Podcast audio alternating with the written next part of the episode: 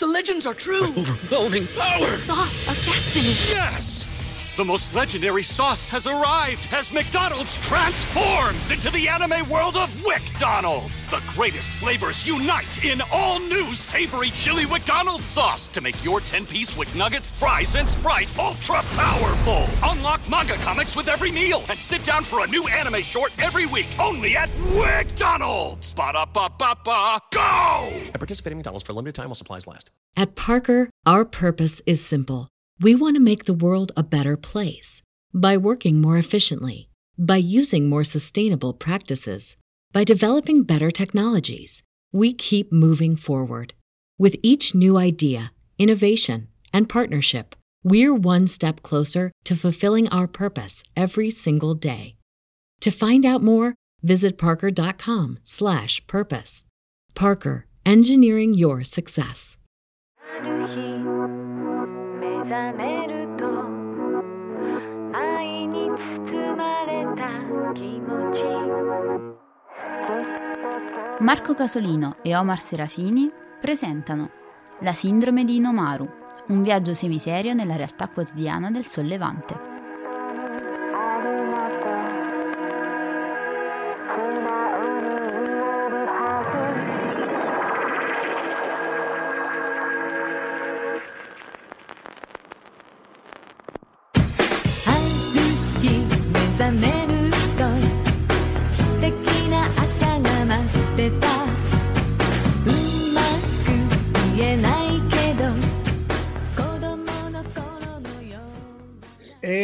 Siamo live anche questa sera, puntatona jazz con Antonio Moscatello e Giuseppe Bassi e eh, eccolo che si è appalesato in- in- nel formato pollicione e poi ovviamente Omar.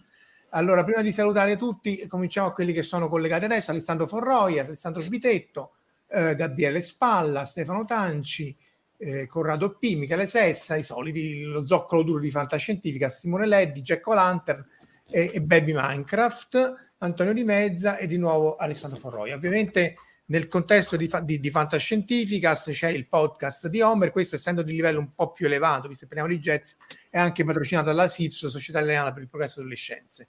Antonio Giuseppe, dai, jazz, io non so niente di jazz, non faccio neanche finta Allora, perché... eh, in- allora, buonasera a tutti, prima di, prima di tutto, per cominciare. Stasera parliamo di jazz e io vi devo dire questo, insomma, spero che siate numerosi perché noi eravamo stati invitati a Sanremo, sul palco di Sanremo. Ovviamente non potevamo... Non potevamo Ubi Maior, a eh. Sanremo potevamo anche metterla da parte. Giuseppe immediatamente ha detto no, che, che ce frega di Sanremo, andiamo, andiamo a sentire, andiamo a fare una chiacchierata con Marco, Omar e con tutti gli amici, con tutti gli amici che ci vorranno seguire. Allora, che ci fa, che ci faccio io, che mi occupo solitamente di Giappone con Giuseppe Bassi, che suona il basso, cioè il contrabbasso a Bari. E- È una bella, una bella domanda, cioè praticamente noi eh, ci conosciamo dal 2018, Peppe nel 2018 mi chiamò a casa, eh, diciamo, chiedendomi di aiutarlo ad andare a suonare il contrabbasso sul tetto del reattore di Fukushima. E il che diciamo fa capire bene anche il senso della concretezza che ha, che ha quest'uomo che vedete in questo momento con un paio di gatti che gli, gli zompano addosso. E, e io l'ho presi, l'ho presi per pazzo immediatamente insomma. Poi eh, davanti a una pizza eh, ascoltai il suo progetto. In realtà mi piacque perché poi una vena di follia c'è anch'io e da allora ci siamo sposati eh, diciamo artisticamente lui è, è felicemente sposato e la moglie ha un bel battipanni proprio all'ingresso di quella stanza con il, con il quale ogni tanto, ogni tanto lo, lo mazzia come si merita e da quello è nato un progetto che si chiama Atomic Base, eh, un progetto che poi assieme a un nostro amico regista Alessandro Trapani abbiamo fatto diventare anche un documentario. E ne è uscito un album, è uscito adesso un secondo album, in questo caso in duo Giuseppe più la nostra amica eh, diciamo pianista eh, Sumire Kuribayashi, giapponese, perché da questo è nata una band italo-giapponese con anche altri spin-off argentini, olandesi, insomma, un grandissimo caravanserraglio di musica eh, in cui io faccio un po', il, un po' di tutto, un po' produco, un po' aiuto, un po' faccio da babysitter, un po' faccio da rompiscatole, insomma faccio un po' di tutto. E il cuore pulsante di questo progetto, peraltro scusatemi, che è diventato anche una etichetta discografica che si chiama Doppio Sugo, poi Giuseppe ci spiegherà perché. Eh, il cuore pulsante di questo progetto appunto è Giuseppe Bazzi che vedete in basso, almeno sul mio, sul mio schermo, diciamo, in basso con un gatto, con, con il cadavere di un gatto attorno al collo. Giuseppe, di qualcosa Allora, prima di tutto, va bene, grazie, sono, sono proprio onorato, lo dico sinceramente con tutto il cuore. E oggi sto provando quella emozione che provai per la prima volta quando strinsi la mano ad Antonio. È un'emozione un po' strana, Ma un'emozione toccare? sì, sì, insomma, è un'emozione dovuta, diciamo, ad, un- ad una timidezza cronica che io cerco di Ma ecco- da tanti anni. incinto dopo che mi ha toccato perché come certe statue giapponesi certe statue giapponesi che vengono portate in cosa che appena mi tocchi resti incinto. E lui è rimasto incinto. Quando, Eh no, perché ha- ovviamente, ovviamente eh, prima di, di- di diventare amico davvero intimo di Antonio, eh, per me eh, c'era il, il- il- diciamo, il rapporto intelligente, intellettuale con quest'uomo, che per me è la, è la prima persona in assoluto che sa tante cose, anzi che sa tutto, che sa tutte le cose del mondo. E quindi per me è stato molto imbarazzante perché io conosco soltanto le note musicali, il contrabbasso, Eh, eh, qualche ora di musica classica eh, e comunicare con Antonio eh, era, mi era molto difficile. Così come oggi mi sono chiesto al cospetto di un grande fisico nucleare, di due grandissimi eh, le- le- letterati, insomma, che cosa potessi realmente, quale potesse essere realmente il mio, il mio contributo. Poi ecco, grazie all'amicizia con Antonio, ho capito che anche io ho un valore nella vita e posso raccontare perlomeno una storia. La storia è una storia bellissima, è una storia che ci ha cambiato la vita ad entrambi, ce lo siamo confessati, sia privatamente sia pubblicamente lo diciamo. Realmente la nostra amicizia ci ha cambiato la vita perché abbiamo affrontato eh, un, un viaggio che non era soltanto un viaggio, ma era realmente, erano le nostre paure, erano i nostri fantasmi di tutta la vita.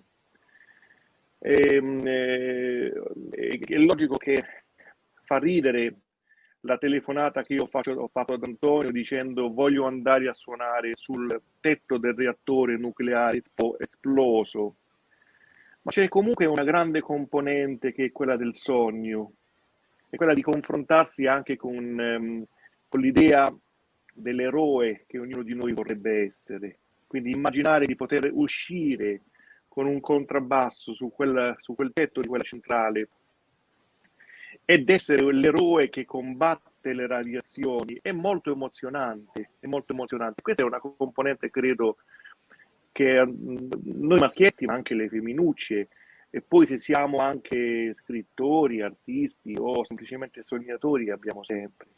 È stato questo il, vero, il vero diciamo, significato di quel viaggio. Ci siamo dovuti trasformare in eroi tutti quanti perché siamo stati in un posto che per ciò che riguarda me è tempestato dai fantasmi. Quei fantasmi giapponesi, Antonio mi ha detto che sono molto brutti, sono molto eh, No, sono beh, no. con i capelli che viaggiano a mezz'aria, non hanno le gambe. Quindi io ho, ho- immaginato realmente di stare in, in quel posto tempestato di fantasmi che- di cui io confesso di aver avuto paura per sempre. E ho superato le mie paure. Non ho più paura del diavolo, non ho più paura, proprio vivendo a pochi chilometri dalla centrale atomica con uno tsunami che minaccia di venire da un momento all'altro. Diciamo che la componente, ecco, la componente del, del- del sogno e, anche, diciamo, del, del- di fare una cosa veramente, tra virgolette, pericolosa, anche se tanto calcolata, è stata, è stata per noi quella cosa che poi ci ha, ci ha unito, perché abbiamo affrontato le nostre paure insieme, le nostre paure, i nostri anche desideri, i nostri, anche, anche l'amore, anche l'amore ha avuto una bella, diciamo, un, si è Non tra per- Ma non tra voi due, ecco, sì, stavo per dire la stessa cosa. Specifichiamo perché perché abbiamo dormito assieme varie va bene, va bene tutto, Abbiamo- ma insomma, appunto, cioè, sono casati tutti e due e quindi insomma è meglio che continui a essere accasati. Eh, Però ecco dunque, Sì. perché questo è molto interessante, perché Giuseppe ovviamente è un jazzista eh, famoso, noto in tutto il mondo, ha fatto un sacco di dischi, però l'incidente di Fukushima ecco, è scappato. Eh, l'incidente di Fukushima in qualche maniera ha eh, fatto nascere in lui l'idea di fare questo Atomic Bass, appunto e poi anche The Loneliness of Godzilla.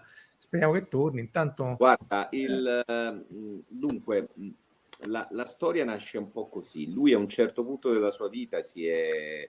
La racconto io perché... perché lui non c'è scappato. non c'è, ma soprattutto se comincia a raccontarla lui finiamo domani mattina.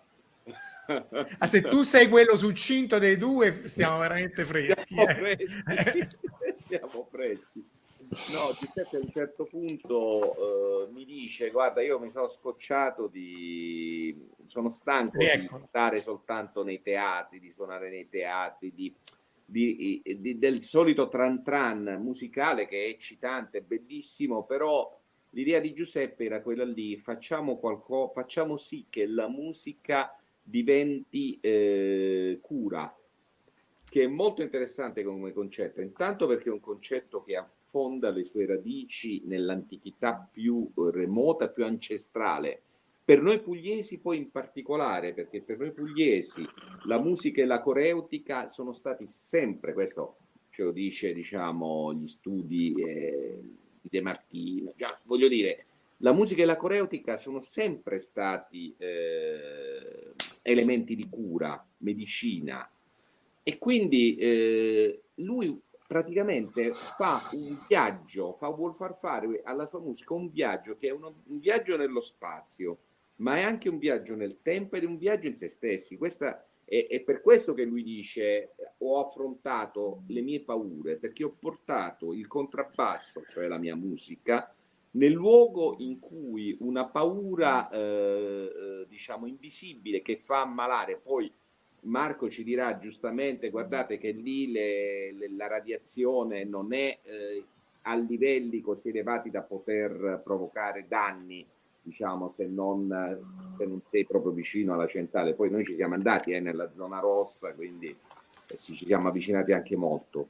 Però non dicevo dal punto di vista ecco, di Giuseppe che aveva paura effettivamente in quel momento, andare lì, portare la musica, voleva dire portare una cura alle persone che abbiamo incontrato e che sono l'oggetto del documentario, ma portare anche una cura per se stesso, per la sua paura e, e per la sua vita e per le nostre vite, che poi per me è stato, e anche per me è stato uguale, se mi sono entrato in un turbine anch'io che mi ha completamente cambiato la vita, davvero, davvero tanto. Quindi in questo senso, ecco, il progetto di Giuseppe è stato quello lì di portare eh, giù dal palcoscenico la musica, portarlo in mezzo alla gente e dentro se stesso.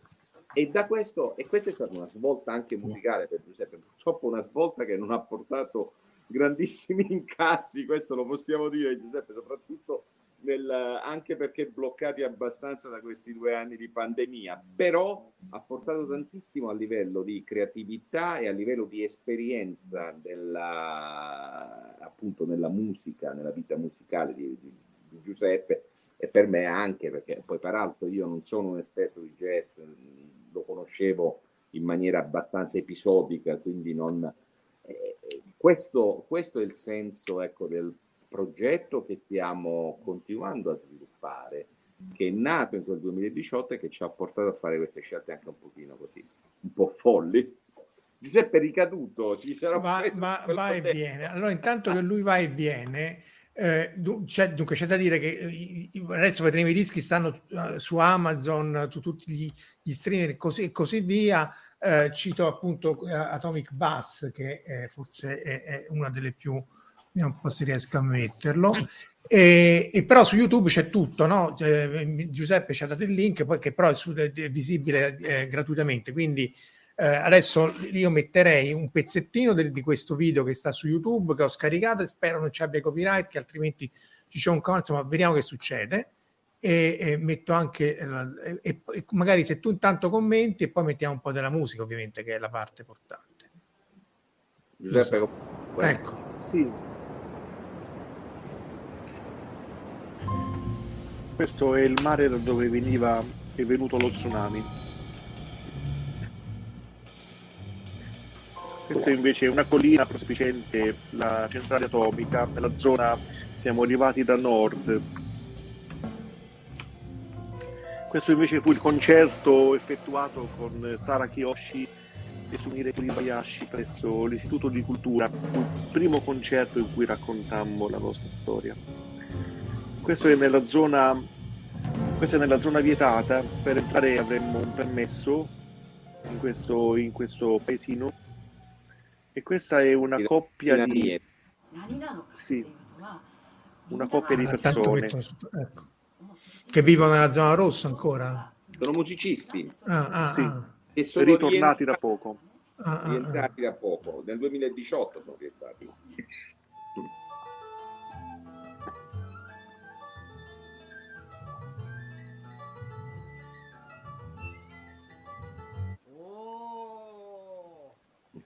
Allora, questo è un, eh, un vecchietto simpaticissimo che c'ha quanto c'ha adesso? 96 anni, quanti ne ha per 96 adesso. 96 anni.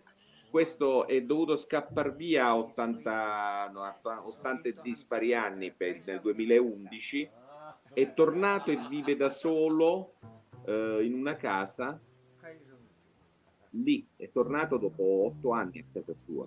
Eh, infatti l'evacuazione lì è stata la cosa, lo citavano anche nei commenti Anna Maria, Eh, il danno appunto, grazie al cielo la radiazione di per sé eh, non ha fatto morti e danni, ma ha, ha causato appunto l'evacuazione, lo- lo- la distruzione del, del- del- del tessuto sociale, eh, questa è la cosa dev- devastante. Poi è chiaro che poi con ragazzini, con tutto che tu misuri e vedi che non c'è radiazione, dici sì, però prima di far tornare i bambini, insomma, Certo, ci infatti, penso. Eh. Infatti nella città di Odaka, che è quella lì che, in cui abbiamo fatto un po' base noi, perché abbiamo creato, diciamo, sono- siamo entrati un po' nella comunità. Ah, beh, questa è carina, scusate, questa non lo voglio interrompere. Ah, ma questo ce lo conosco, ci sono nella coppia Emilia. Questo è quello delle mucche, È questo è quello- quello che non ammazza le mucche, sì, sì, Sì, però, è un mito. però noi abbiamo fa- fatto una cosa... Il concerto per le mucche che... concerto per le mucche. No, ma questo è un tipo pazzesco. Ma guarda le mucche con che attenzione vengono mentre Giuseppe suona e vengono a sentire il concerto. Giuseppe risparire, manco il cellulare c'hanno, quindi oltretutto sono... Cioè, ma ti rendi conto, questo è il pubblico migliore davanti al quale abbiamo mai suonato. E questo è... Eh quando- sì, sì, qua è dove siamo passati pure noi, infatti. Ero con Stefano Carrere, più di Emilia, povero Eh, Stefano, e, e che appunto, per chi non lo conosce, era un bravissimo giornalista del Sole 24 Ore che è morto in un stupido incidente di montagna prima del Covid, no? Oramai saranno tre anni. Durante, all'inizio, a marzo. All'inizio del Covid. E questo delle mucche, magari racconta un po' la storia delle mucche intanto che torna. Ah, rieccolo, ecco Giuseppe. Vai e vieni. Eccolo là. Questa è Sumire Kuribayashi, nostra pianista, dietro vedete Sara Kyoto che è una suonatrice di shinobu e di flauti tradizionali giapponesi. E quella sullo sfondo è la centrale nucleare, infatti. E quella è no? la centrale, sì, sì, sì. Questo è un, diciamo, sono estratti, è un trailer da- dal documentario che si intitola Yomigaeru, eh, che vuol dire tornare alla vita, rivivere, rinascere, insomma. Allora, E- intanto, scusa, eh, intanto io vi metto il link qua nei commenti. E poi lo rimettiamo anche nel testo principale, così poi compare. Ma insomma, Giuseppe continua a, a non comparire, però intanto E cerca, vedo che cerca di entrare, ma c'è una rotella che fuori posto. c'è una rotella che gira e che non riesce mai. Eccolo. Eccolo. Chiedo scusa, la connessione non è molto buona oggi.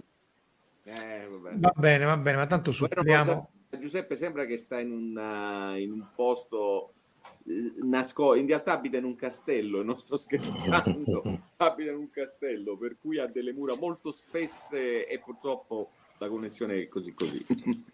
Tra l'altro, se andate a cercare Giuseppe nel, nel- nel periodo del Covid faceva i concerti Quella della- no? È vero. Eh, Quindi se andate indietro sul suo profilo di Facebook recuperate tutti i concerti che- che- che- con cui intratteneva noi poveri rifugiati del Covid tutti i giorni. È, è stato molto di, con- di conforto, ecco. Giuseppe, racconta un attimo il concerto alle mucche, che cos'è stato per noi. Forse non ci sente. mi arriva un po' lenta la voce. Allora, Ma sei riuscito a sentire? aspetta. Provo a un po' se- spostare, mi chiedo scusa. Sì, sì, intanto io cerco la mucca. Comunque, intanto si può, possiamo raccontare la storia delle mucche, di questo Esatto. allevatore di mucche, in questo posto che sembra la Svizzera, bellissimo. Praticamente si è ritrovato con tutte le mucche contaminate e quindi lui dice io non le ammazzo perché non le lascio vive. Quindi alla fine alle mucche gli è andata bene perché non sono state macellate. È leggermente diversa la storia. Vai. Allora, lui non è un allevatore, lui era il guardiano Ah, di ecco. quell'allevamento di mucche che era di una società che fa la- praticamente la manzotti, la Simmental eh, Locale. giapponese. Quindi quei manzi dovevano finire in scatola. Sono i, i manzi più fortunati del, Eh, sì, sì, del sì, Giappo- del- della storia, perché questi dovevano essere tutti secchi e finiti in scatola. Dal momento che si sono contaminati, sono sopravvissuti in realtà. A loro gli ha fatto bene questa, questo Sì, incidente. sì, hanno, hanno- hanno sv- sono stati loro in realtà i veri cospirazionisti che hanno causato l'incidente. Riecco Ora è rischioso perché e allora lui ha deciso di salvarli, dice non sono più di nessuno, sono i miei. Il governo li voleva ammazzare, lui ha detto no, io li salvo. Ovviamente non, ci- non ne, non ne può fare niente, per cui vive con le donazioni che arrivano e, e- e, diciamo gli permettono di dare da mangiare a questo allevamento di, di- di manzi. Per cui E sono- Anto- Antonio moriranno di vecchiaia praticamente. Moriranno di vecchiaia, sì. Eh. sono, sono manzi molto fortunati in un certo senso. E, ehm, e sono dei grandi stimatori di musica perché quando Giuseppe ha cominciato a suonare, come avete visto da quelle immagini, c'è stato proprio un afflusso. Hanno ascoltato in perfetto silenzio alla fine, fino alla fine, e poi alla fine c'è stato un deflusso che sembrava di stare alla pomeridiana. Era un signore milanese andate a teatro che alla pomeridiana, anzi molto più silenziosi. E più educate, eh, mo- non, Educate, non per prendere in giro, però eh, guardate un po', guarda come arrivano tutte quante, da tutta la vallata arrivano le i manzi ad ascoltare. E questa è la storia delle... Però è interessante, cioè è- molto interessante questa, questa cosa, questo, anche questo rapporto con gli animali, perché Giuseppe, ha, come vedete da queste immagini, ha un particolare rapporto con gli animali. Eh, qua- Giuseppe? quanti gatti hai? belli- Giuseppe? E ho tre gatti, ho tre gatti, ma non li avrei mai voluti perché non sono stato mai un gattaro. Venne una gatta a partorire dentro casa e, e le, le le abbiamo dato assistenza e poi abbiamo dovuto crescere i suoi piccoli. Ah, Perché lei è mucca, lei Ah. è mucca. Bene.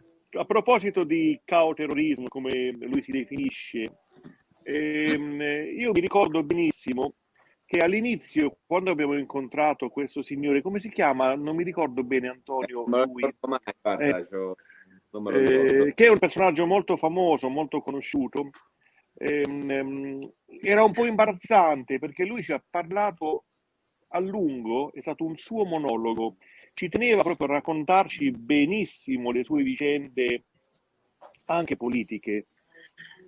E noi eravamo lì invece con l'unico scopo di, di suonare il contrabbasso.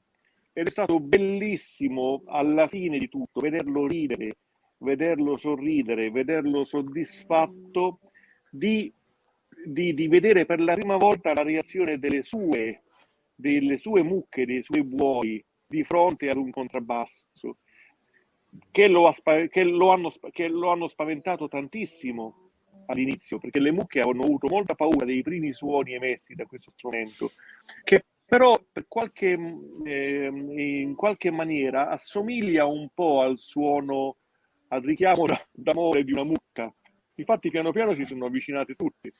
Ed è proprio in quel contesto, vi ricordo molto bene, che è nata eh, eh, la, canzone di Godzilla, la solitudine di Godzilla. Godzilla. Perché facendo delle note sul contrabbasso, io avevo già più o meno pensato a questa cosa qui, ma dovendo continuare a suonare, è lì che si è chiusa questa canzone, la canzone di, di Godzilla.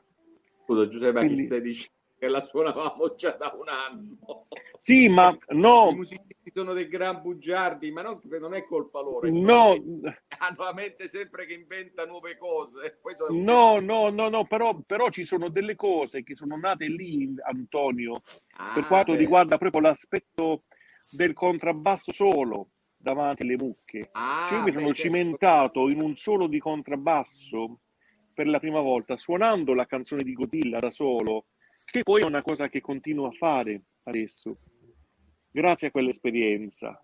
Oh, senti Marco, allora forse è il momento di sentire Godzilla, che dici? Allora, dove, dove però il cor- questo qua sono solo 4 minuti, dove lo recupero il Godzilla? La, la, la, l'Only su Godzilla? Non è stato il link? Nel link, No, link- nel link, eh, ci Nel sono link io sotto solo- il, link che, che ho inviato eh, ha il trailer eh. del film e percorrendo in basso c'è la canzone di Godzilla. Ah, sì, aspetta, aspetta, forse ho capito. Ok. sì, sì. Mentre Ma- Marco la ritrova, spiego un, un attimo di che si tratta. Godzilla era già un brano esistente di Giuseppe, che è un grande appassionato di Godzilla come sa Omar, come sa Omar. Ecco. E, e- e- e lui ha sempre avuto quest'idea del Godzilla eh, buono, il Godzilla, come la questione di Godzilla, Giuseppe, perché il Godzilla è buono? perché ehm, eh, una volta vidi un film, non mi ricordo esattamente quale, in cui infatti ti mandai poi il, il pezzettino, in cui sentivo un bambino che diceva al papà e alla mamma, un bambino giapponese, Godzilla è forte, Godzilla è buono. E allora mi sono chiesto sempre perché questo bambino avesse detto che Godzilla era buono.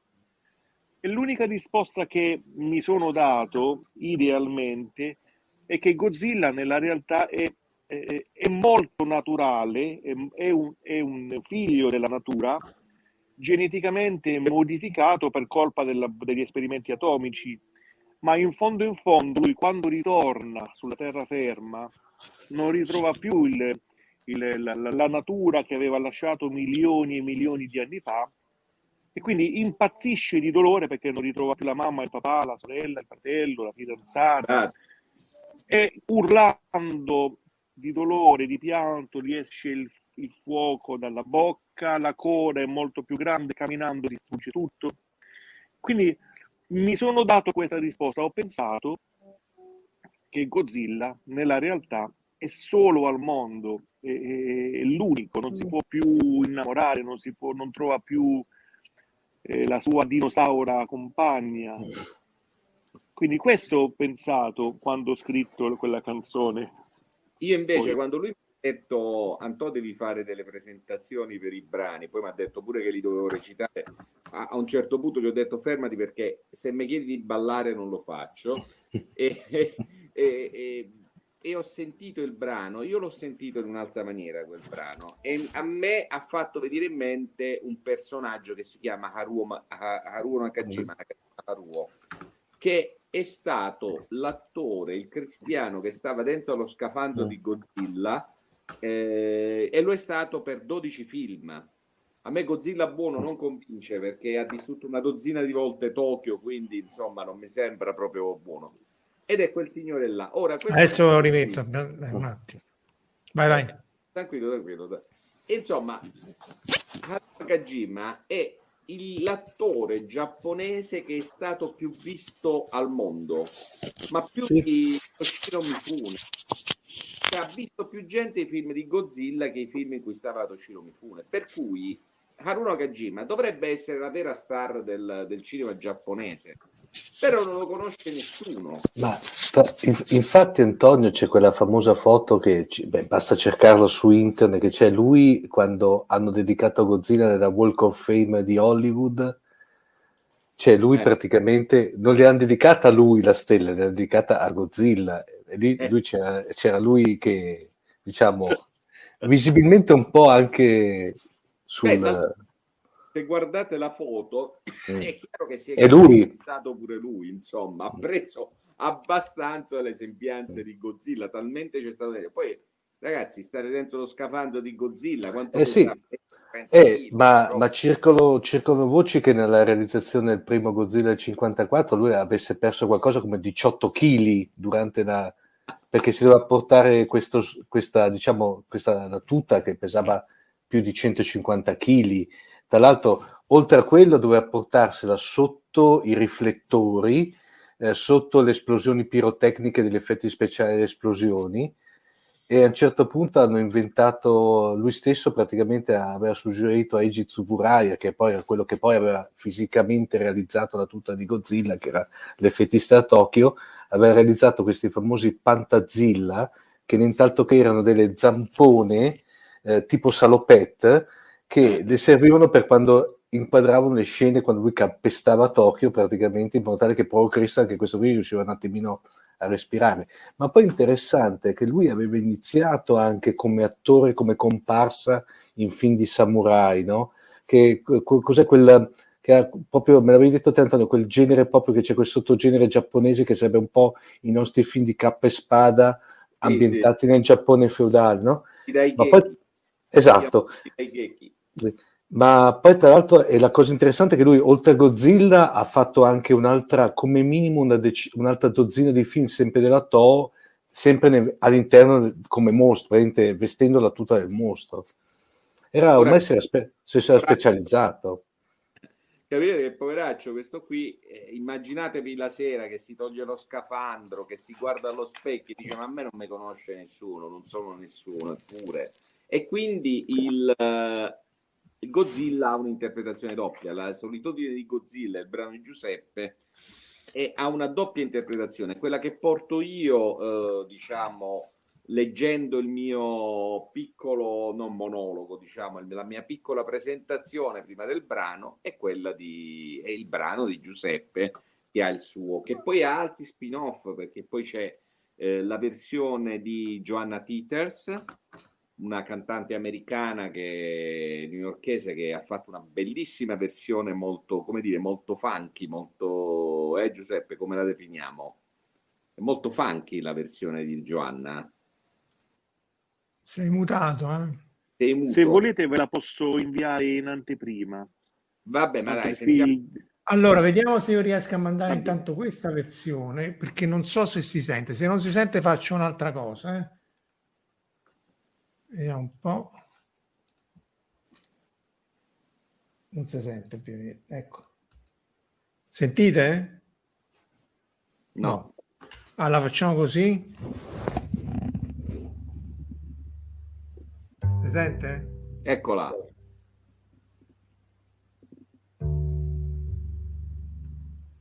Finito il mio lavoro d'apocalisse. Bevo acqua per calmare l'arsura. Faccio il bilancio della giornata. Quanti palazzi ho abbattuto? Quante centrali ho distrutto? Quanti umani ho sterminato? Tolgo con fatica il costume da rettile. Piego il collo indolenzito.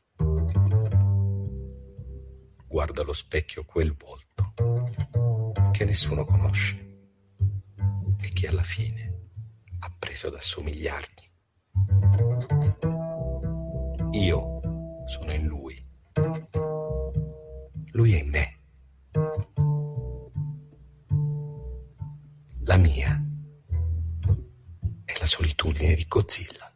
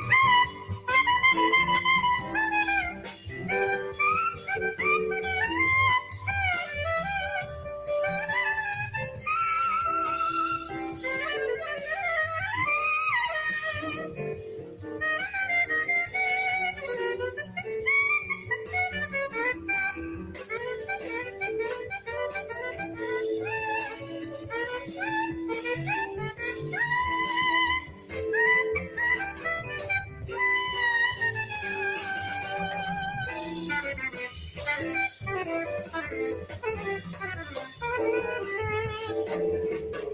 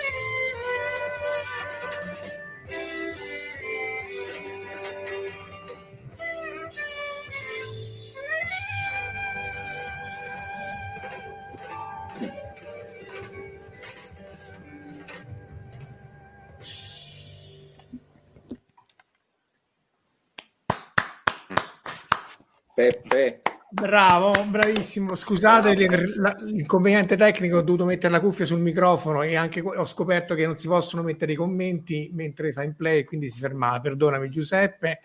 E appunto al sax eh, Javier Ghirotto, pa- pa- piano su Mirei Kuribayashi che pure ha avuto il suo bel da fare a lasciare l'Italia sotto Covid, batteria Giovanni eh, Scasciamacchia e al contrabbasso ovviamente Giuseppe Bassi.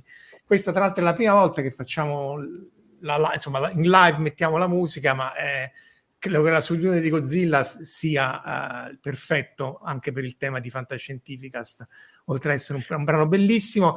E vi metto appunto anche quest'altro link. Poi ri- ripeto, metto tutto ehm, nel, nel- nei commenti del, del video, e però intanto ve lo metto tra i commenti. C'è una cosa che volevo dire, che mi sono ricordato che eh, è stato un problema non indifferente che abbiamo dovuto affrontare insieme con Antonio, e cioè il nome di questa storia, Atomic Base. Ehm, eh, inizialmente, poi Antonio eh, mi, mi spiegò, me ne spiegò il motivo, eh, non era gradito il nome Atomic Base perché anche tra i musicisti, io ho imparato anche tra le persone che fanno cultura, tra gli artisti giapponesi, c'è una certa idiosincrasia nell'entrare appunto nell'ambito del nucleare, perché ognuno di loro ha dei followers che sono pro o contro il nucleare. Sembra, io non lo so, non vorrei dire una fesseria, ma sembrerebbe che la popolazione sia quasi divisa a metà tra i sostenitori del nucleare o no, correggetemi se mi sbaglio. E, Eh sì, e- il referendum era 50-50 più o meno, 48 E eh, quello che Sumire mi disse, ma spaventatissima, che se io non avessi cambiato il nome non avrebbe potuto suonare con me. Eh, per questo motivo, perché i suoi sostenitori contro il nucleare ovviamente avrebbero pensato che il nostro progetto musicale fosse un progetto nella realtà che richiamasse eh, ehm, diciamo la- la- la- il, il- nucleare, quindi la diffusione, il proliferare, la voglia di, di sostenere questa cosa. Per spiegare ai miei amici artisti giapponesi il nostro senso, il, discorso dell'eroe che facevamo all'inizio, perché per me atomico è stata anche, sono state anche le armi che Goldrake utilizzava per sconfiggere i mostri mandati da Vega. Erano tutti atomiche. mica solo per te, armi per tutti. per tutti. Cioè, atomico per noi italiani non ha lo stesso valore forse che ha avuto per le ultime generazioni poi dei giapponesi, ma poi non so neanche se forse originalmente, forse in questo voi siete più esperti nei, nei cartoni animati in lingua originale, forse veniva, veniva chiamata, che ne so, eh, ma non mi ricordo quale arma speciale di Goldrake o del grande Mazinga era atomica o nucleare. Forse loro hanno aborrito questo, questo, questo nome, non lo so. Però compare perché anche l'energia fotoatomica era così in giapponese, quindi eh, è chiaro che per loro il termine c'ha tutto un, un- un- no Antonio, un, un significato più profondo e più oscuro che per noi, però specialmente appunto, dopo Fukushima. Mm? specialmente dopo Fukushima. Allora, Eh. la, la to- l'energia atomica all'inizio è stata imposta al Giappone, a parte gli esperimenti fatti per avere anche loro la bomba atomica durante la seconda guerra mondiale, non è che i giapponesi se avevano due, eh, loro non sono riusciti ad arrivare alla bomba atomica perché sono stati disorganizzati no vabbè ma non ce l'avrebbero mai fatta, manco, manco i nazisti, stavano talmente lontani, avevano due programmi ma perché? perché avevano due programmi ma neanche con uno, guarda. la marina e l'esercito si Un giorno- un, un giorno facciamo i programmi, c'era Nishina, ma erano talmente lontani, c'era pure il sottomarino nazista con l'uranio, ti ricordi? esatto, Eh, esatto. Però non ce l'avrebbero mai fatta, guarda. Ma eh. sec- dopo la seconda guerra mondiale l'energia atomica è stata sostanzialmente imposta agli americani che dovevano vendere le loro centrali e la prima centrale nucleare giapponese, correggimi se sbaglio Marco, è proprio quella di Fukushima, Ah, questo no- non lo so se sicuramente non è, è tra le più vecchie. Esatto. Dopodiché c'è da dire che l'imposizione, ma poi qui sc- sconfiniamo e facciamo un'altra puntata, un'altra volta. sì. Eh, l'imposizione è legata al fatto che loro come noi non hanno combustibili fossili e quindi eh, sulla Eh, certo. carta è meglio. Poi se fai i casini è, è- è peggio. Disse- Anche se oggi il nel mix energetico giapponese, oggi la- l'energia atomica dopo Fukushima è al 4%. se non Eh sì, hanno spento tutto, ma era il 30.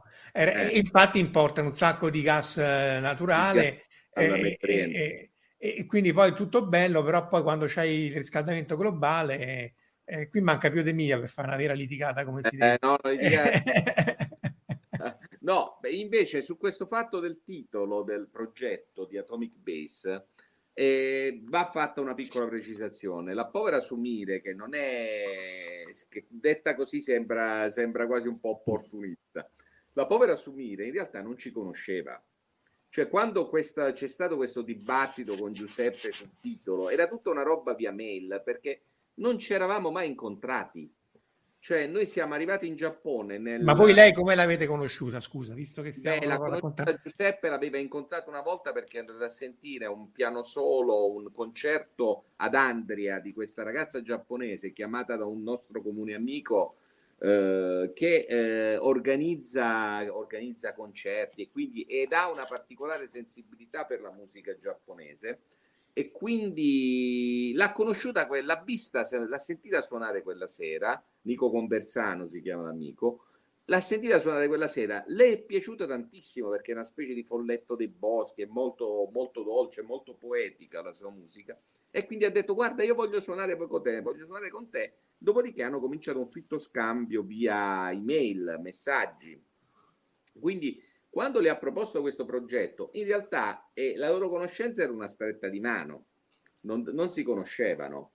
Allora noi, che siamo dei gran paraculi, se ti ricordi Giuseppe, pensammo, in Giappone il progetto lo chiamiamo Pinco, Palli, Pinco, Pinco Pallomoto, in Italia lo chiamiamo Atomic Base, perché tanto che ci frega, voglio dire, qual è il problema? Eh, poi il titolo, non per fare complimenti, è veramente figo, perché in realtà il basso atomico è, insomma, c'ha...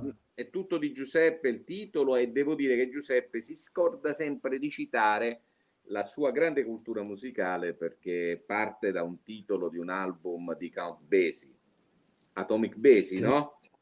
Esatto, e, sì. e- e Giuseppe è un jazzista di quelli là chiamano lo swing.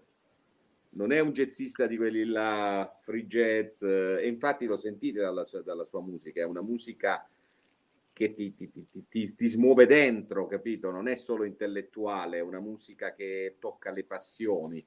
E quindi c'era questa cosa. Poi quando siamo andati in Giappone, l'abbiamo incontrata, il primo giorno si sono scambiati la musica a casa di, a casa di Sumire, in questa casa che aveva, adesso ha cambiato casa, un pianoforte a coda che occupava metà dell'appartamento e nel resto dell'appartamento si dovevano arrangiare lui, lei e il marito che per fortuna fa solo il chitarrista perché non voglio pensare se avesse, suo- se avesse suonato strumenti più, più importanti insomma.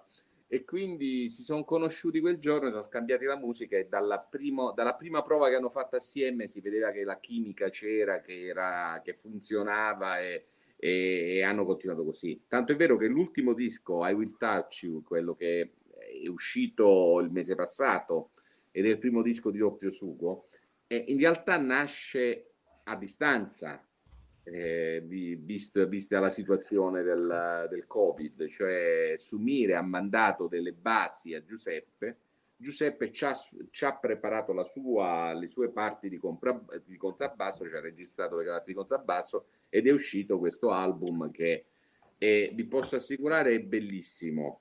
Io adesso sono, non voglio dirlo perché nel primo, il primo, Atomic Base è il mio debutto discografico, quindi sono particolarmente affezionato. Però- Come produttore, eh, come pro- attenzione, se no poi non vendi, non vendi nessun disco, come No, produttore. come- come, come produttore Atomic Base io ci sto con la mia voce dentro. Con la voce, vabbè, però non ti hanno fatto avvicinare a uno, a uno strumento, giustamente. E vabbè, la, mia- la voce è uno strumento, ragazzi. Sì, vabbè. Io ho una discografia ormai.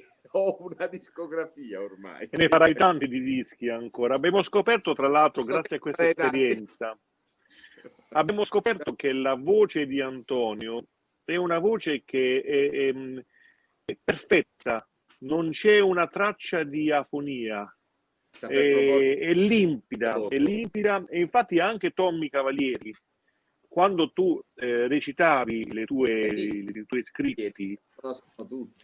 Tommy Cavalieri è, è l'ingegnere del suono che diciamo uno dei più grandi ingegneri del suono del, del- del mondo, senza, senza ombra di dubbi. Ha sede a Bari e da lui io registro ormai da 30 anni ogni, ogni, ogni mio disco e anche questo ultimo disco in qualche maniera c'è il suo zampino perché le tracce che Sumire inviava per eh, eh, n- non tanto si- sia per compassione sia perché eh, condivideva lo stato di eh, lockdown forzato anche lei in Giappone perché essendo stata in Italia quando l'Italia era l'unico paese nel mondo dopo la Cina, dopo Wuhan ad avere il Covid, quando tornò in Giappone fu messa in quarantena.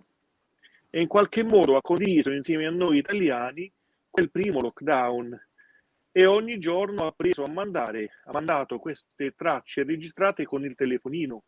Per cui la qualità sonora, sebbene i nostri telefoni ormai registrino bene, non era sicuramente una qualità sonora da studio. E Tommy Cavalieri ha fatto realmente dei, dei- dei- dei miracoli in questo. A proposito di quel disco, c'è da dire che anche in quel contesto c'è lo zampino di Antonio Moscatello, perché eh, diciamo, posso, posso dirlo, per il bene che, che- che mi vuole, capì subito che io eh, mi sarei buttato a letto e avrei passato tutto il mio lockdown a dormire nel letto, perché amo molto poltrire, sono un pigrone. Che, che- che comunque è, è- è una, è rispettabilissima come strategia. eh. E lui assolutamente mi disse: No, Peppe, tu devi suonare, non ti devi fermare. Urlava con la sua voce da Godzilla. E io cominciai a fare queste primissime dirette il 12 marzo del 2020, ma mi veniva da piangere letteralmente. Infatti, se andate su YouTube, sul mio canale dove ho caricato tutto, a volte mi esce la lacrimetta proprio. Non sapevo cosa fare con un contrabbasso da solo davanti a un telefonino. Mi sembrava che la mia vita fosse inutile, fosse, fosse io ho bisogno di anche di un metro, di un metro quadrato di palcoscenico per poter sentirmi nel mio habitat naturale. Senza di quello non, non- non esisto. E finire, diciamo, in questa cosa è stata determinante, perché il suo gesto d'amore, regalandomi le sue tracce musicali, ehm, eh, è, ha- è stato diciamo, il, il motivo per cui poi abbiamo creduto di far nascere questo disco e ci siamo uniti in amicizia con eh, Alberto Maria Franchi, Antonio Moscatello, eh, con Mimmo Cafarchia e con Mimmo Armenise, che sono i, diciamo, siamo amici intimi. Abbiamo composto questa etichetta discografica che porta il nome di una delle nostre passioni. No, forse Antonio non lo ama molto, ma io, io sono, sono un drogato di sugo di pomodoro, la mia unica droga. Cioè, se non mangio No. lo spaghetto al sugo ogni giorno, Eh, stanno anche i panzerotti, ce ne stanno le droghe che... Dovete sapere che Giuseppe, eh, Giuseppe, quando andate al ristorante Giuseppe, vi dovete aspettare questo spettacolo. Lui ordinerà sempre qualcosa col sugo, e sempre qualcosa col sugo. E ordinerà, farà tutta la cosa e poi alla fine guarderà con in maniera languida il cameriere o la cameriera e dirà signorina o signore per favore mi, me lo fa doppio sugo e, e da questo nasce diciamo nasce da una genialata della mia compagna devo dire perché è stata lei quella lì che l'ha pensato nasce il nome dell'etichetta doppio sugo record No, aspetta, però spiega bene questa cosa doppio sugo. Cioè, in Puglia si può chiedere doppio sugo quando chiedi No, la- lo chiede pure in Giappone in figurati. tutto il mondo, gliene in tutto il mondo si niente. può chiedere. Ah, ecco, no, questa cosa io ignoravo completamente. Giuseppe la chiede anche in Giappone. Giuseppe è riuscito a trovare un posto a Tokyo, diciamo, orrido ci ha mandato lui, io non ci ho mandato, in cui facevano il ramen al sugo, quindi Al sugo, mamma mia. mamma mia, una schifezza, guarda, un tentativo di fare il ramen all'italiana, no? con la bandiera italiana fuori, le cose, ramen italo-giapponese, una roba, una zozzeria a Roppongi, vicino a Roppongi. E non so come l'ha trovato. Non so come l'ha trovato. Senti, ma il contrabbasso, vediamo, vediamo un po', perché appunto per noi che di musica non capiamo assolutamente niente, è affascinante tutto il mondo. Come, come ti è venuta, per esempio, di- l'idea di, di- di cominciare a suonare proprio il contrabbasso, che anche logisticamente è un oggetto complesso da portare in giro? Generalmente la storia all'inizio, la storia di tutti i contrabbassisti è identica. Identica. Si comincia eh, perché manca sempre il bassista elettrico nella band musicale. Almeno nel, nel periodo della, della mia generazione era sempre così. Tutti suonavano le chitarre, la batteria, si cantava o gli strumenti a fiato, non c'era mai il bassista. E quindi generalmente si comincia perché manca il bassista, quindi devi, devi comprarti questo strumento e cominciare a suonare il basso elettrico e facendo le prime Che, che- cover. che però è già più trasportabile del contrabbasso. Esatto, è una chitarra a basso, quindi, quindi si scopre già la differenza tra la chitarra e il basso e la chitarra basso. E quindi, quindi già si subisce un, un traviamento, si può, dire, si può dire così, perché l'esperienza del basso è mistica, perché tu suonando soltanto una nota per volta, ti rendi conto che se quella nota per volta non la fai bene, tutta la musica che gli altri fanno cade in un buco nero, non ha senso. Tu stai, Mm. stai mettendo i pilastri o le travi della grande impalcatura, della grande costruzione. Il basso è questo fondamentalmente nella musica. Coniuga l'aspetto ritmico con l'aspetto armonico e mette i pilastri, che sono quelle note uniche che tu fai. Quindi ti senti un dio. Se poi poco poco poco cominci a fare esperienza con il basso elettrico nel mondo del jazz, da ragazzino, scopri appunto di lì a poco che nel jazz c'è il contrabbasso, quindi vuoi il contrabbasso e quindi succede che a 12 anni io abbia chiesto papà ti prego comprami il contrabbasso perché io voglio suonare il contrabbasso. Il papà che faceva l'impiegato quando andò da Monachino lo studio di strumenti musicali qui a Bari chiese voglio un contrabbasso e Monachino gli disse guarda devi spendere 10 milioni papà si indebitò Eh, si addirittura. indebitò non sapevamo che avremmo dovuto invece andare da un maestro di contrabbasso e farci consigliare, perché poi dopo tanti anni ho scoperto che si possono trovare contrabbassi. Si poteva già all'epoca trovare uno strumento che costasse un milione, un milione e Mm. mezzo, così come oggi li trovi a 300 euro contrabbassi cinesi fatti benissimo, che sono meravigliosi. E poi andando avanti con la frequentazione del contrabbasso, ti rendi conto che è uno strumento talmente fisico ehm, eh, che te lo senti sul tuo corpo, si spalma il suono sul tuo corpo e poi il fatto che te ne debba prendere cura perché è talmente grande che come ti muovi rischi di urtare e quindi di ferirlo. Quindi è uno strumento per cui ci vuole una eh, grandissima cura, grandissima attenzione e scopri man mano che lo suoni che è l'unico strumento che è capace di educare un essere umano, non è il contrario. Alla fine, ogni contrabbassista, a me è piaciuto interrogare tanti miei colleghi, assomigliano a un contrabbasso. Nel mio caso anche per, diciamo, per dimensioni, spero di, di fermarmi, di tornare un po' indietro, ma ehm, eh, a livello psicologico è uno strumento che ha una grande influenza a livello psicologico sul suonatore, perché per quanto sia uno strumento grande, è uno strumento che è sempre relegato in second line sul palcoscenico, è sempre nascosto da tutti, sia negli organici sinfonici, lo vediamo sempre sulla destra, dietro i violoncelli e a volte quando ci sono tantissimi elementi si fa fatica, si vedono i contrabbassisti soltanto con il riccio, quindi sono sempre dietro. E poi nelle band, eh, sia nelle prime band blues, nelle prime band jazz, il rock and roll, era sempre in second line, era sempre impallato dal chitarrista cantante, dal solista, per cui ehm, eh, questa, questa vita in secondo, in secondo piano sul palcoscenico ti, fa, ti, ti educa in maniera per, per cui eh, difficilmente un contrabbassista sviluppa un ego narcisismo che è tipico invece di chi sta in front line, perché deve farsi guardare, deve farsi ammirare, deve essere bello al massimo, il massimo splendore. Un contrabbassista si può mettere anche le mani nel naso nascondendosi dietro il contrabbasso, oppure grattarsi Non mo col parti più- Covid, ma comunque. nelle parti più intime, si può nascondere. Qualche contrabbassista lo fa pure.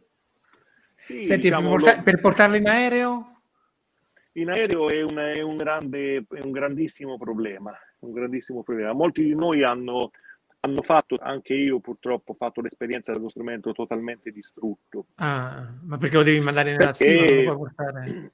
Eh sì, perché praticamente me- anche, anche mettendolo in stiva nella, nella- nella custodia più rigida, poi da- dal finestrino ti rendi conto che non si è mai capito il perché gli scaricatori, le persone che si occupano di scaricare, ti lanciano pure un contrabbasso sul, sul, sul, sul carrello e quello si rompe all'interno.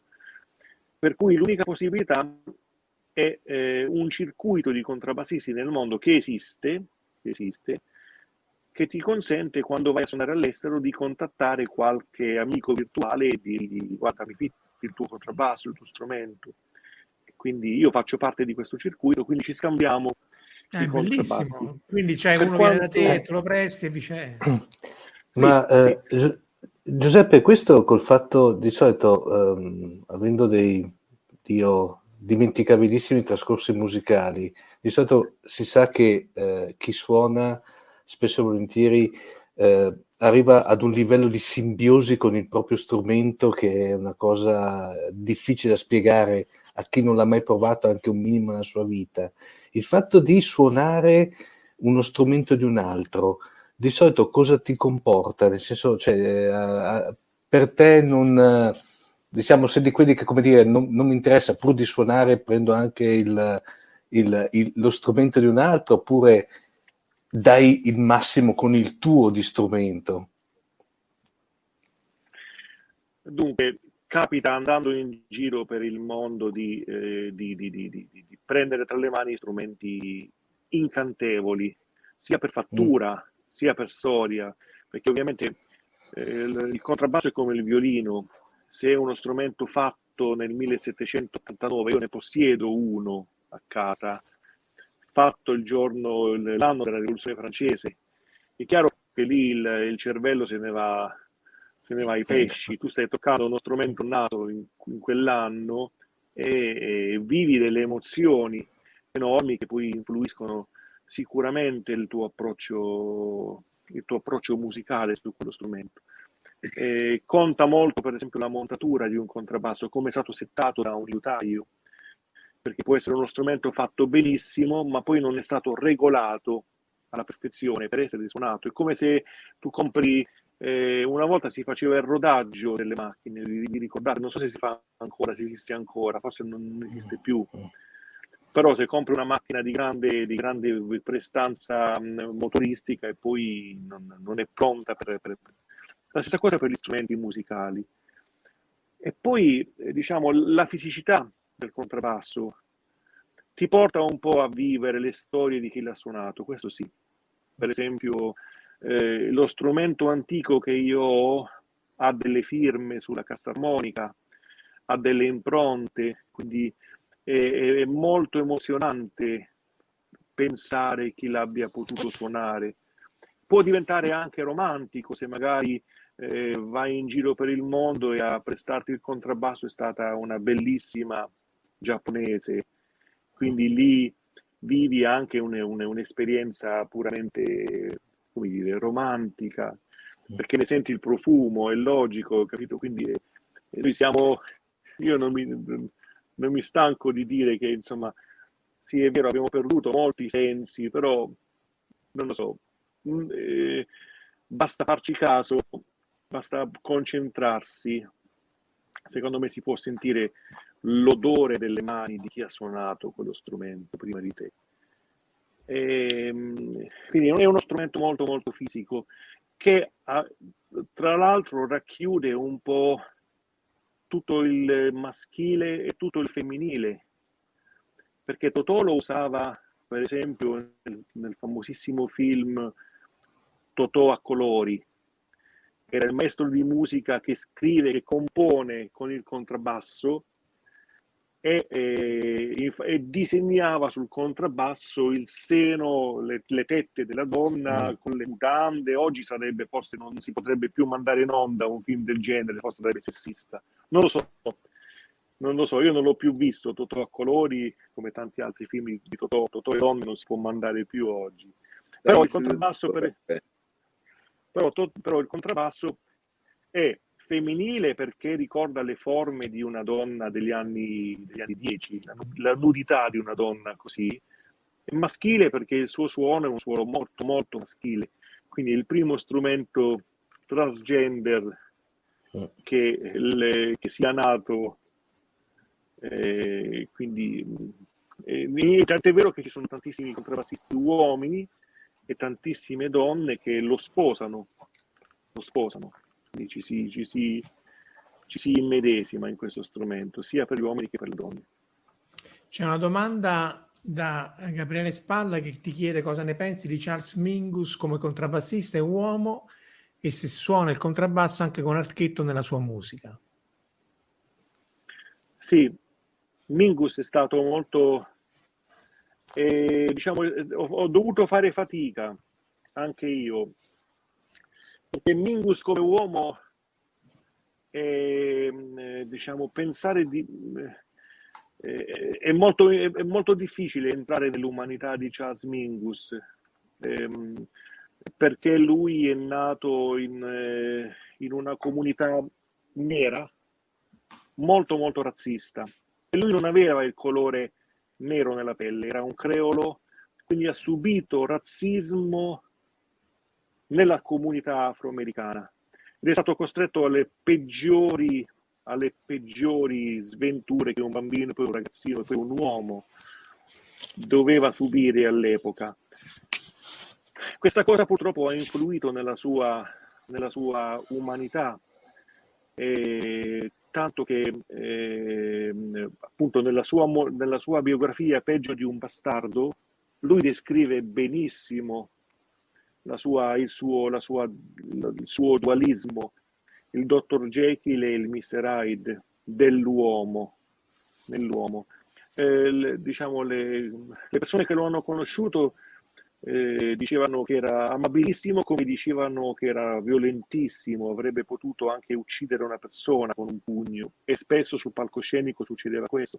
Nella sua musica è stato un grande leader perché poi ha veicolato tutta questa rabbia in molte delle sue composizioni, alla ricerca di un'umanità che forse lui non aveva mai, non aveva mai realmente appre- apprezzato.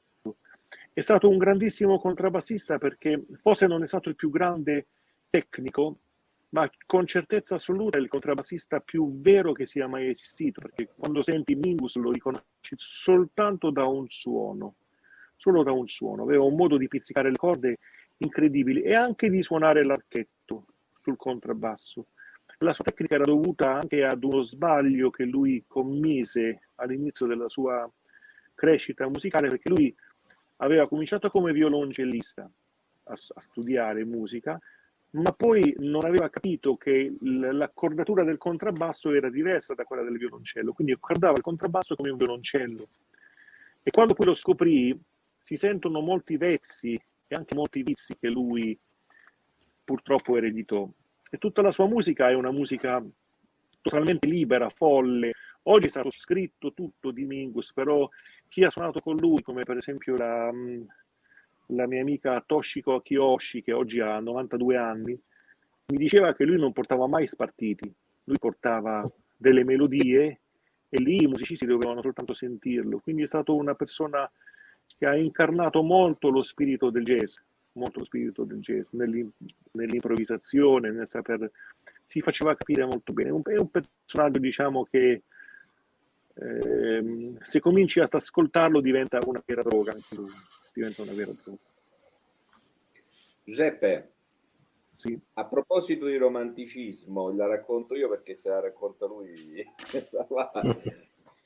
Bisogna dire che questo network di scambio di contrabbassi, e quando lui parla anche di romanticismo, forse intende anche questo.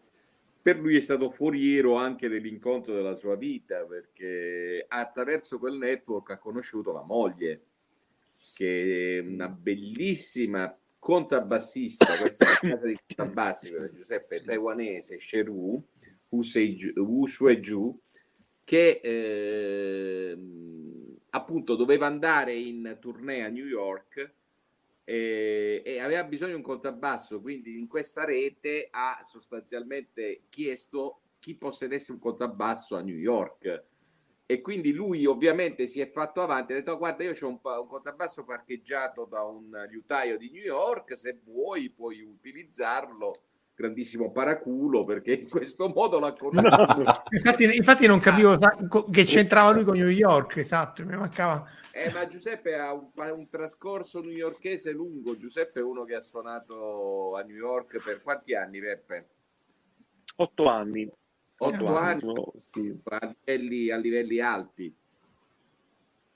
Sì. Poi gli mancava Eh, troppo la focaccia, poi aveva bisogno, era in crisi d'astinenza da focaccia e ha deciso di tornare a Bari. Però, No, ma insomma, guarda, ti dico, New York io la trovo molto più vicina a Bari, molto più simile a Bari che a Eh, una perché città come Roma. Mare sarebbe una piccola Bari, si sa. Ah, questo però è interessante, cioè tu trovi una distanza psicologica oppure di mentalità maggiore con Roma, per esempio, interessante. Sì, è totalmente, totalmente diversa dalle grandi metropoli. Cioè, assomiglia più a Bari per il calore che emana ovviamente la vita della città. E non, non si può dire che ci sia una, una fisionomia, mentre per esempio le nostre grandi città hanno dei caratteri. Roma in, in primis ha un carattere proprio nella, nella- nella gente, molte volte, ci sono, molte volte sono anche dei luoghi comuni, ci mancherebbe altro, però No, no, no, ma in generale sono azzeccati, guarda. Te lo dice New York, che- New York è una città bellissima che proprio entra, specialmente l'isola di Manhattan, ti entra proprio nel, nel- nel- alla foce del- del- del- dello Houston e quindi vedi il mare, per un barese è il massimo perché stavo ogni giorno mare, ogni giorno, ogni giorno passeggio. Sai che puoi andare al mare in ogni, in ogni momento della tua vita. Per uno che vive e nato come me sul mare è una grande opportunità. Ehm, ci sono arrivato perché eh, io feci un grandissimo incidente stradale nel, nel- non mi ricordo, nel 2003, 2004 e, e- e per un anno poi non ho, non ho potuto più lavorare, non ho potuto più, più- più suonare. Per riprendere, per rientrare in un giro decisi che era il momento giusto di andare a New York. Dopo aver, ci sono arrivato in età abbastanza adulta, poi ho capito che ci si può arrivare a New York non per forza nel massimo della giovinezza, quindi con le forze della, della fisicità, ma ci si può arrivare anche a 60, 70, 75 anni, come succede tutt'oggi, specialmente nel mondo della musica. Io ho visto moltissime persone che si trasferiscono davvero in età adulta in quella città, perché è una città che tira fuori un'energia che io non ho mai ritrovato in nessun'altra città al mondo, né Parigi né né Berlino né Tokyo né, né nessun'altra città al mondo ha l'energia che tira fuori New York.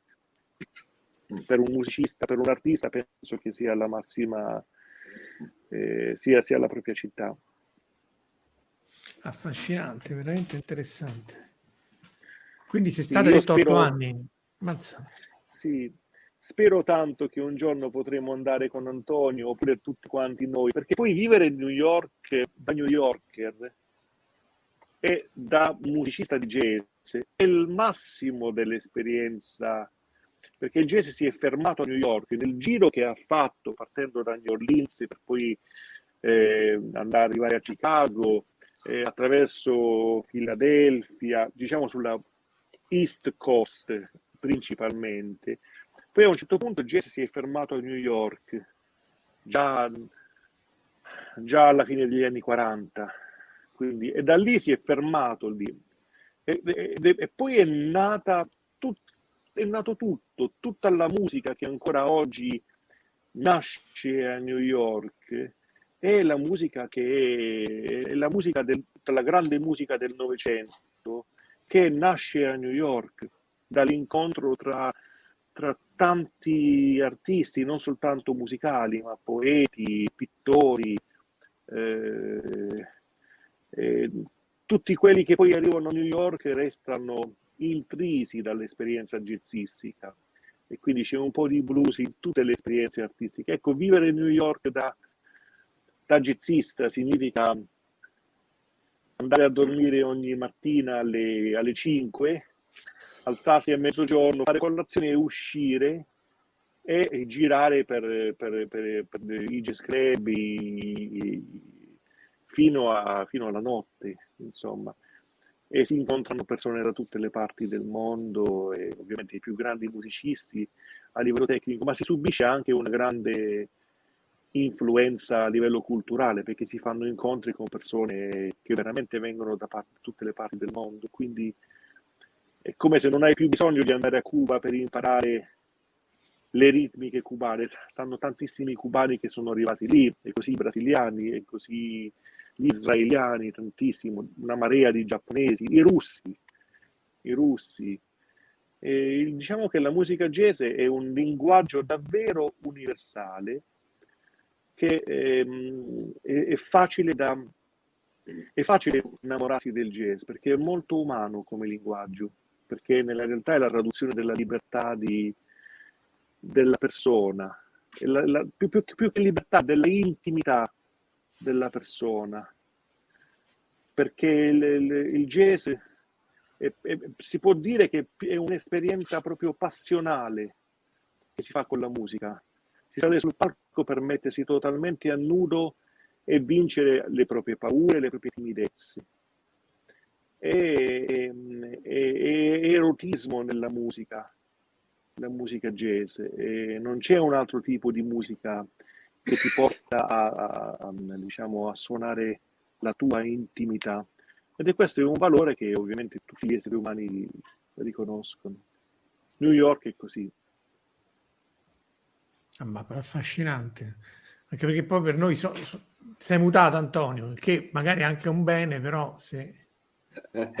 No, dicevo, qual è il musicista, il partner musicale che negli anni New York, intendo, perché ovviamente adesso dirai su Nive, eccetera, però negli anni New York, qual è il partner musicale, il musicista con cui hai trovato, hai trovato proprio più soddisfazione nel, nel suonarci assieme? Beh, tu l'hai conosciuto, diciamo, qualche anno fa, è questo grande sassofonista Tabakin, Lou Tabakin, tra l'altro sposato appunto con Toshiko Kiyoshi, che è stata la prima pianista giapponese a sbarcare a New York nel- alla fine degli anni 40.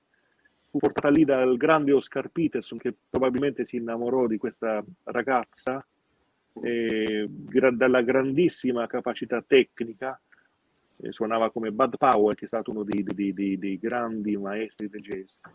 E poi eh, Toshiko si, si sposò un sassofonista italo-americano che era- si chiamava Charlie Mariano, da cui nacque una figlia, che oggi è una grandissima cantante ed è in attività ancora. E poi incontrò Tabakin, Tabakin che, che proveniva dalla, dalla scuola di Filadelfia, erano tutti delinquenti a Filadelfia, tutti dei, veramente dei- degli assassini. Credo che anche Mingus sia nato a Filadelfia, quindi... E poi generalmente da Filadelfia si arriva a New York e lui incarna, oggi Tabakin ha 82 anni, all'epoca ne aveva meno di 70, eh, però era già un grande maestro, era già un grande maestro, come ce ne sono rimasti pochi eh, ormai. E, mh, lui mi ha, mi ha insegnato lo spirito del- del- di che cosa è il jazz a New York. A volte mi diceva, tu non hai tempo per essere romantico a New York. Si era, aveva, aveva- si era dimenticato che io sono italiano e che per noi italiani il romanticismo è tutto, è tutto. Eh, però intendeva dire che secondo lui vivere a New York per un musicista significa stare con lo strumento in mano dalla mattina alla sera. E io ho cominciato a fare così, stare dalla mattina alla sera, cioè uscivo e passeggiavo anche per una passeggiata semplice, stavo con il mio contrabbasso con la ruota sotto, perché io monto una ruota con un carrellino che mi consente di poter viaggiare a, a a che piedi. si trova. Terribile, il sì. Non, hanno, non hanno inventato la ruota in Giappone. Qui era un Ecco, parco questa, giapponese. questa, questa foto che hai, che hai messo adesso è molto significativa per me perché è l'incontro tra l'Italia e il Giappone, secondo me.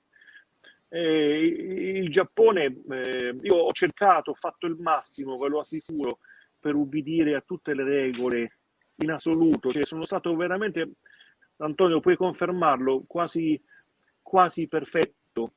Tranne che in questa situazione, per esempio, io mi ero innamorato di questo bellissimo giardino circondato dai ciliegi in fiori. Qua siamo proprio a Odaka, siamo in un tempio shintoista, fuori da un tempio shintoista, ma evidentemente anche quella è una zona sacra. nel recinto. Eh sì, Sei fuori, dal- sei fuori dal- dal- dall'area dove stanno gli edifici, però sei nel recinto. Il recinto è tutto, sai, da quando entri nel, nel portale che si chiama Tori, quella è tutta area, diciamo, sacra, area dei kami, è la casa dei kami, però non so Allora io so- vidi questo spettacolo di bellezza e dissi no, Eh. io devo, devo vivermi questa grande emozione. Stavo col contrabbasso, tirai fuori il contrabbasso dalla custodia e cominciai a suonare al centro di questa distesa di verde, circondata da tutti gli alberi di ciliegio. A un certo punto, dopo una ventina di minuti, timidamente questo poliziotto si avvicinò da lontano, io lo vidi che arrivava.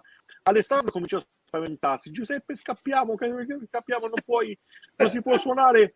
Questo, questo ti arrabbia, mo ci fa la multa, così. Io, lì per lì, veramente eh, avevo, avevo paura, non sapevo cosa fare. Il primo incontro con, una, diciamo, con un poliziotto, non so se, se una guardia, ma credo un poliziotto proprio un poliziotto quello. da lontano, mentre lui si stava avvicinando, io feci così, esattamente così. Lo chiamai e feci così, come a dire, vieni, vieni, vieni, vieni, vieni, vieni. Quando lui vide che io feci così, in questa maniera che lo invitai, si bloccò terrorizzato, si bloccò per cercare di capire cosa volesse, forse non capiva e si avvicinò da me. Quando si avvicinò, io gli dissi: Voglio farmi una, una fotografia con te insieme a te. Probabilmente questa cosa che io, mm, eh, diciamo, questa mia reazione impulsiva ci ha salvato quella volta perché lui si è sentito eh, contento di essere invitato a fare una fotografia e poi ci ha lasciato suonare pregandoci di non pubblicare mai più quella fotografia perché sennò probabilmente sarebbe stato licenziato. Eh, noi l'abbiamo messa solo su YouTube. Tra L'abbiamo l'altro lui messa- è, è armato, cosa che è rarissima. no? Sembra una pistola quella che ha la fondina, cosa che per la polizia giapponese è, È rara, molto rara, sì. molto rara. Però lì, però lì eh, ecco, quella siamo nella zona, diciamo, non più rossa da poco, con molte case abbandonate e, e molti sciacalli. Ah, Una questa è sempre Fukushima, la regione di Sì, Fukushima. sempre, siamo Ah, ah, sempre ah. nella zona di Minamisoma, a ridosso della centrale di Fukushima. Ah, ah, ah, ah. Sempre lì siamo.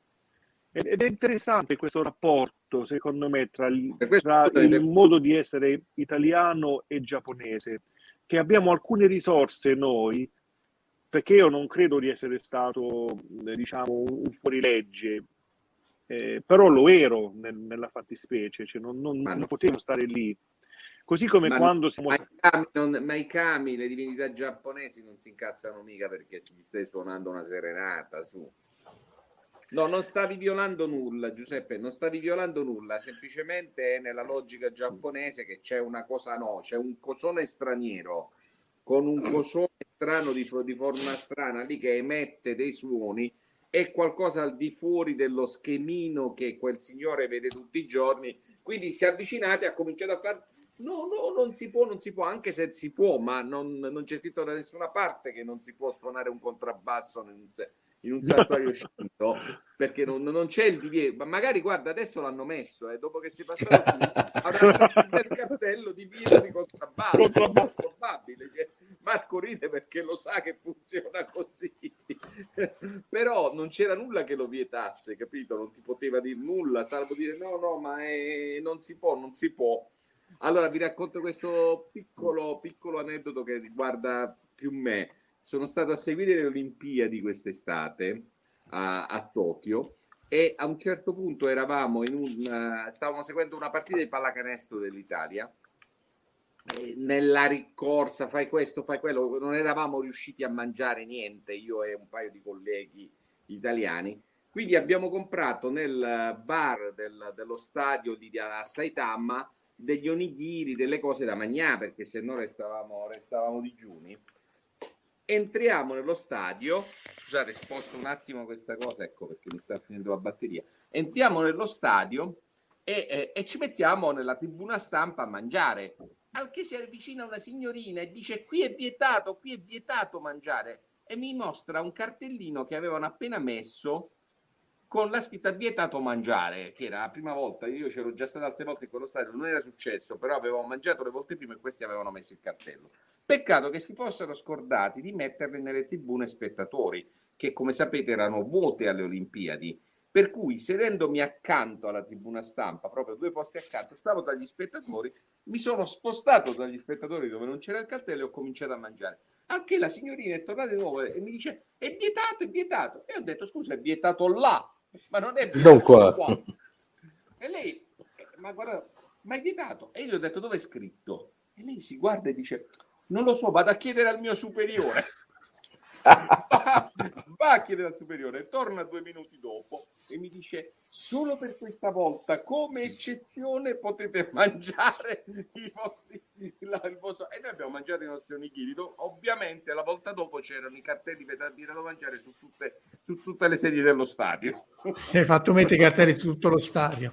Senti, c'è un'altra domanda che si rifà ai Simpson, perché non so se Giuseppe tu segui Simpson, Lisa Simpson è una jazzista e quindi chiede, dice Alessandro, dice nel jazz devi ascoltare le note che non vengono suonate. È vera questa affermazione?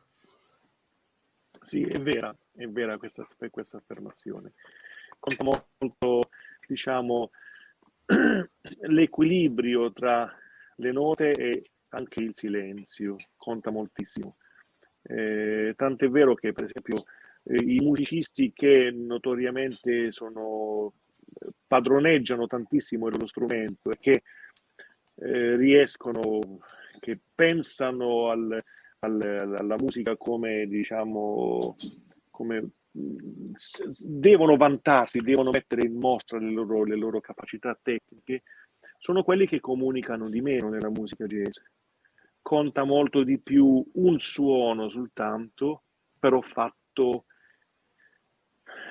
eh, bas- anche soltanto una nota suonata in, in modo differente è come, come un sospiro, come, come un urlo, la puoi urlare, la puoi sospirare, la puoi, può, può- può significare tante cose, quindi sicuramente è vera questa affermazione. È interessante perché appunto per noi è tutto un mondo misterioso, no? Perché ci sono delle regole che appunto ci, ci- le, le ba- le basi, no? Ci mancano. Ecco, Antonio forse un po' di più. Omar, tu suonavi però, mi hai detto, Omar. Al tempo di Savoia, Esatto, esatto. che suonavi? Suonavo il basso, però io Ah. eh, estrazione Bello. rock, per cui no. Bellissimo, Ah, vedi, vedi. che bello. Ah, Se, Che se- bello. se vuoi mi stupirò, eh, avevamo una- eh, suonavo in una band che faceva le cover dei Kiss e di Deep Purple, per cui... Ah, che bello. voglio vedere con la faccia pittata però Eh no, no, come Gene Simmons non mi vedrai mai. Devi suonarla alla Dipcon allora, visto che oramai nel tempo la Dipcon si avvicina. Ragazzi, siamo già a un'ora e mezzo.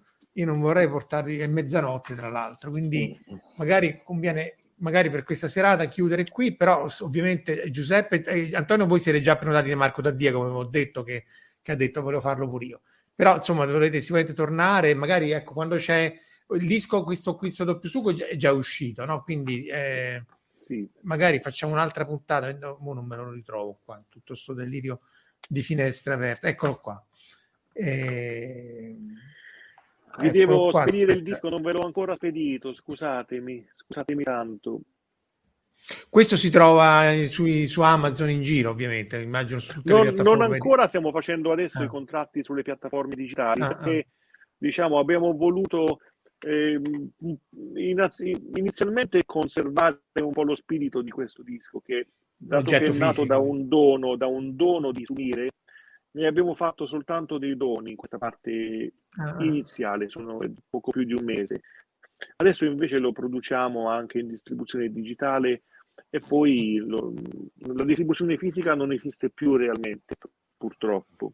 Quindi lo, lo spediamo io e Antonio, lo spediamo a chi, chi- chi lo vuole fisicamente. Emilio giustamente dice no, la SIAE no. Se hai no. In Beh, effetti, però, anche- però la SIAE da- ma- permette a Giuseppe di mangiare ogni tanto una focaccia, diciamo. Sì, Perché se Sì. no, focacce costano, ragazzi. Giuseppe deve pur, deve pur nutrire le sue, il suo emaciato Diciamo cuore. che eh, la, la- la- la- nostra etichetta discografica si propone non di aggirare la SIAE, perché voglio dire, stato- sono stati pagati tutti i diritti della SIAE, ogni disco ha il suo bollino, perché ovviamente per essere in Italia in circolazione deve avere il bollino della SIAE. Ma eh, ehm, la- questa etichetta discografica si propone in questo momento di digital- digitalizzazione massima. Tu dicevi po- all'inizio del nostro collegamento, Marco, speriamo che non ci bloccano, speriamo che non ci bloccano. Ecco, questo è un problema serissimo per noi musicisti, perché questo fatto che ti, ci bloccano in continuazione non ci consente di poter fare ascoltare, quando decidiamo di volerlo fare, la nostra musica. Perché gli editori hanno l'utilizzo di questi diritti, cioè noi siamo proprietari della nostra musica, ma spesso e volentieri non possiamo parlarne o farla ascoltare per farci conoscere. perché E non avete è- il copyright. sì. e allora che cosa abbiamo fatto? Abbiamo fondato un'etichetta discografica che materialmente non condiziona il- l'autore a perdere l'utilizzo dei diritti. Che l'autore può fare ascoltare liberamente la sua musica e non verrà mai più bloccato, è un suo bigliettino da visita. La può vendere se, se ha occasione di venderla, se qualcuno la vuole comprare, ma la può regalare benissimo e far ascoltare liberamente. Mm. Questo ci siamo proposti con, questa, con questo primo disco e con quelli che faremo in futuro.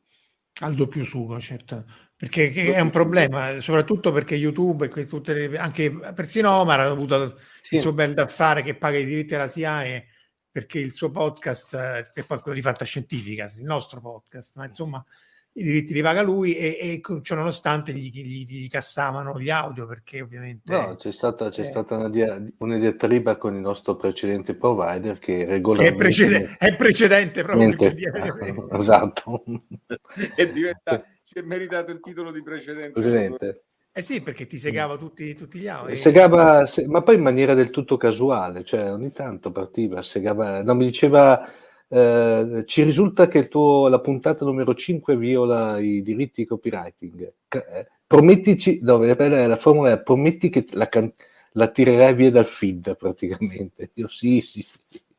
Vabbè. E infatti è diventato le- l'ex provider. Ecco. È arrivato anche Raffaele Gianpetruzzi, che Mm. tra l'altro è sempre zona pugliese, se non ricordo male, se non sbaglio. Però c'è Bruno Marte che ti chiede qualcosa sui produttori del nuovo CD, che poi siete voi.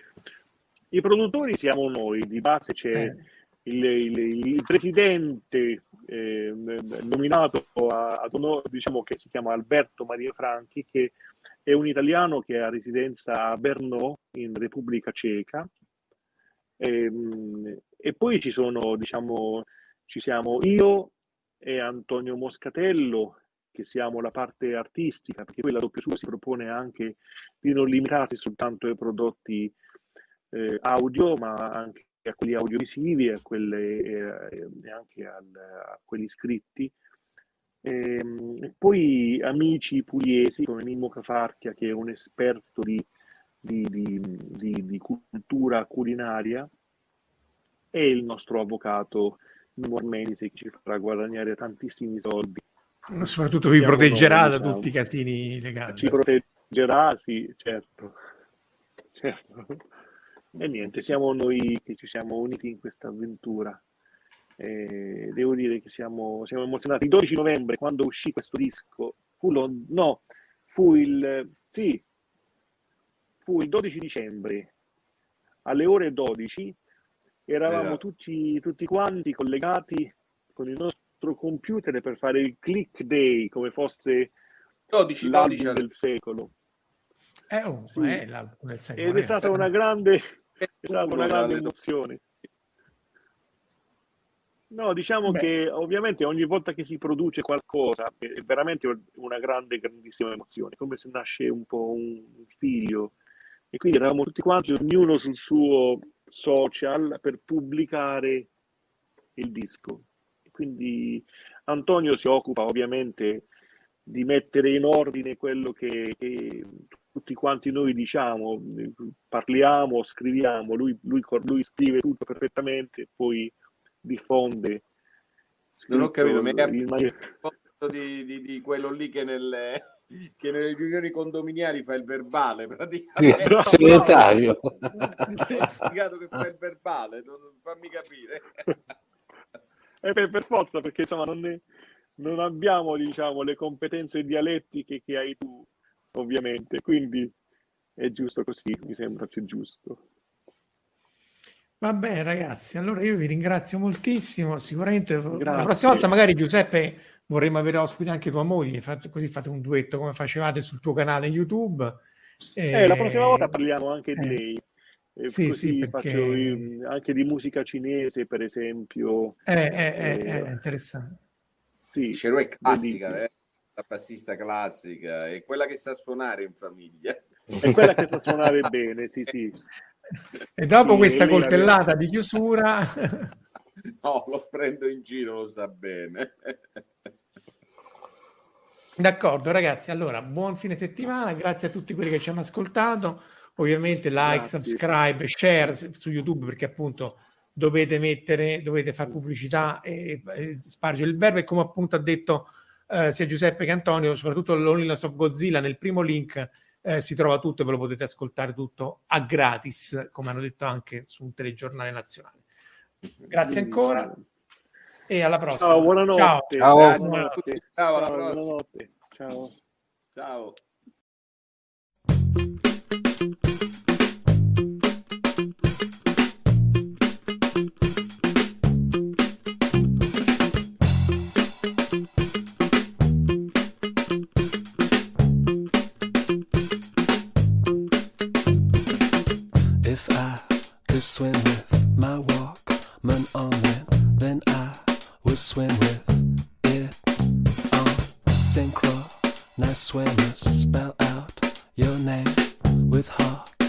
Horizontal diagonal shapes as baby terrapins spin ever decreasing circles of turquoise and green. Avete ascoltato La sindrome di Inomaru, un viaggio semiserio nella realtà quotidiana del sollevante, da un'idea di Marco Casolino e Omar Serafini. Potete seguirci ed interagire con noi sul nostro sito fantascientificast.it, su Facebook alla pagina Fantascientificast, su Twitter sul profilo at Fantascicast, sul nostro canale Telegram t.me slash fantascientificast, sulla nostra community Telegram t.me slash fsccommunity. Se siete particolarmente timidi, potete utilizzare la vecchia, cara e affidabile posta elettronica, scrivendoci all'indirizzo redazione at fantascientificas.it. Tutte le puntate sono disponibili sul nostro sito, su Apple iTunes, su Spotify e su Podbean all'indirizzo podcast.fantascientificas.it. Se volete, potete lasciarci una valutazione a 5 stelle su Apple iTunes ed offrirci un giro di sushi o un bicchiere di sake tramite una donazione PayPal utilizzando l'apposito pulsante sul nostro sito. La sindrome di Nomaru è una produzione amatoriale. Non si intende infrangere alcun copyright, i cui diritti appartengono ai rispettivi detentori. Autorizzazione SIAE 5612I5359. Nessun byte e nessun giapponese sono stati maltrattati durante la produzione di questo podcast. Sayonara!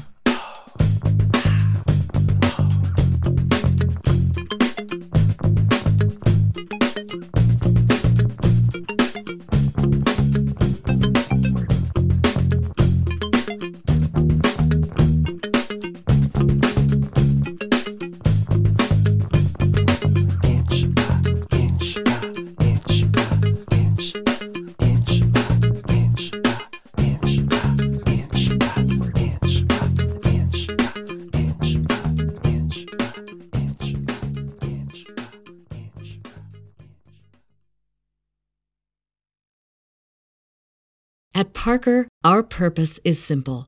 We want to make the world a better place by working more efficiently, by using more sustainable practices, by developing better technologies. We keep moving forward.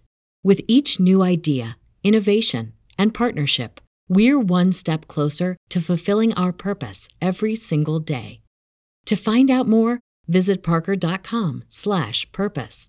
Parker, engineering your success.